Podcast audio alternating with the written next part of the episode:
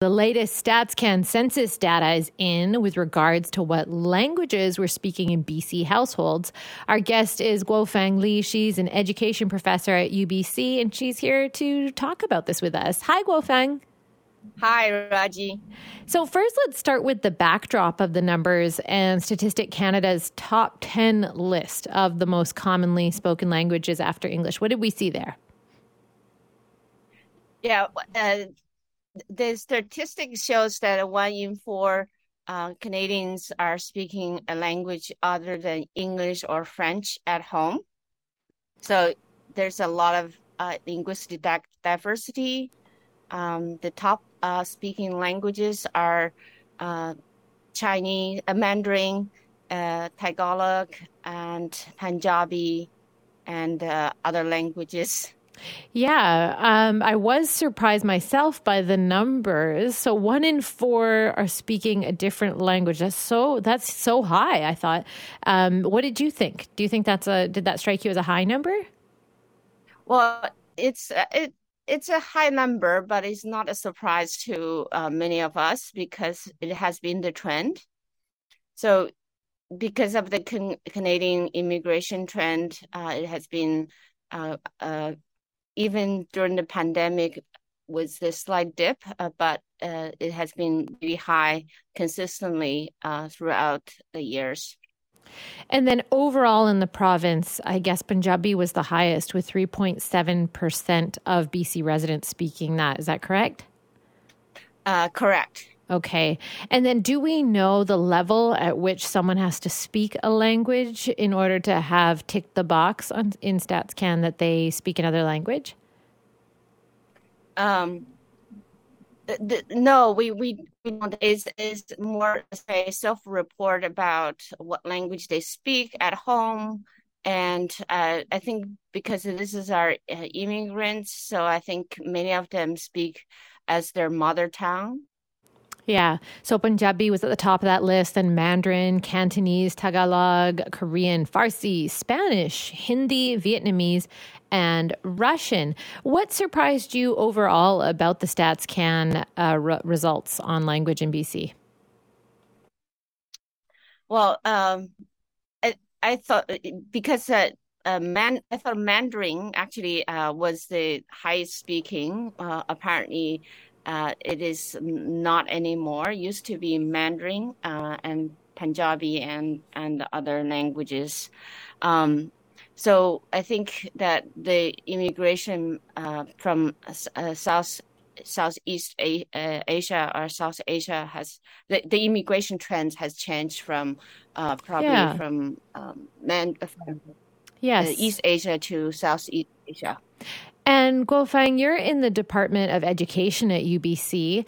Uh, I wonder if you know if it's becoming harder or easier. What do you think for parents with a native language besides English to pass on their first language to their kids in today's culture?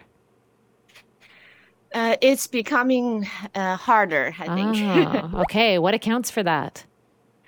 Well, there are many factors. Uh, one is that we we still have have um, uh, well, uh, uh, in BC and in Canada in general, uh, there is still this uh, more pro-English approach uh, to education. You can see the official languages and and schools, um, even though they promote multilingualism, but um, English is still the the the main, the more uh, sometimes the exclusive language used in schools. And the second is the, uh, the children, uh, the families really, uh, it's really the only place where those languages are used. Sometimes it can be, uh, there are different parents, parents have different kind of beliefs and attitude towards um, multilingualism.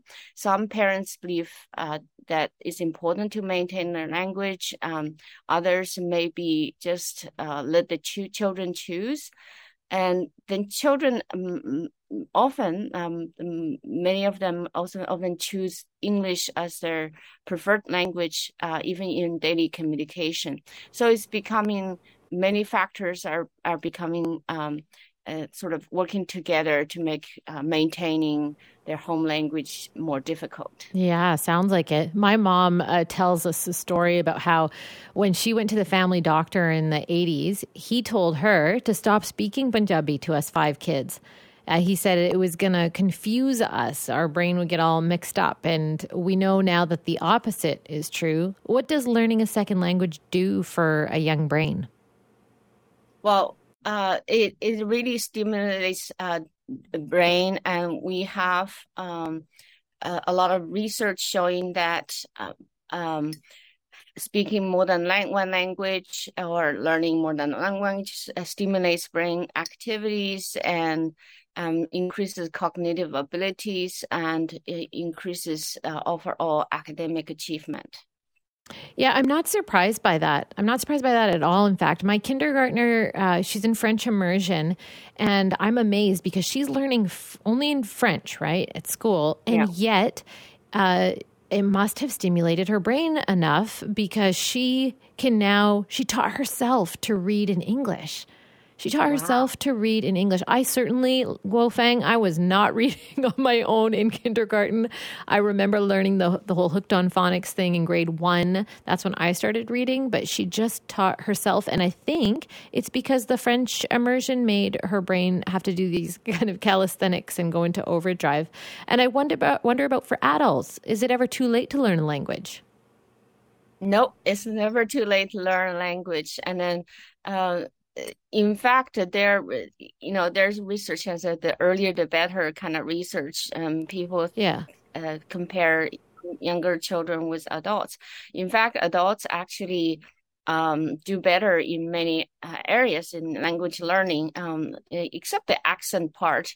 Uh, sometimes it's hard for, but in other uh, aspects, adults just can do as well. So it's never to learn a language. Thank you, Guofang, for your time this morning. Yeah. Thank you.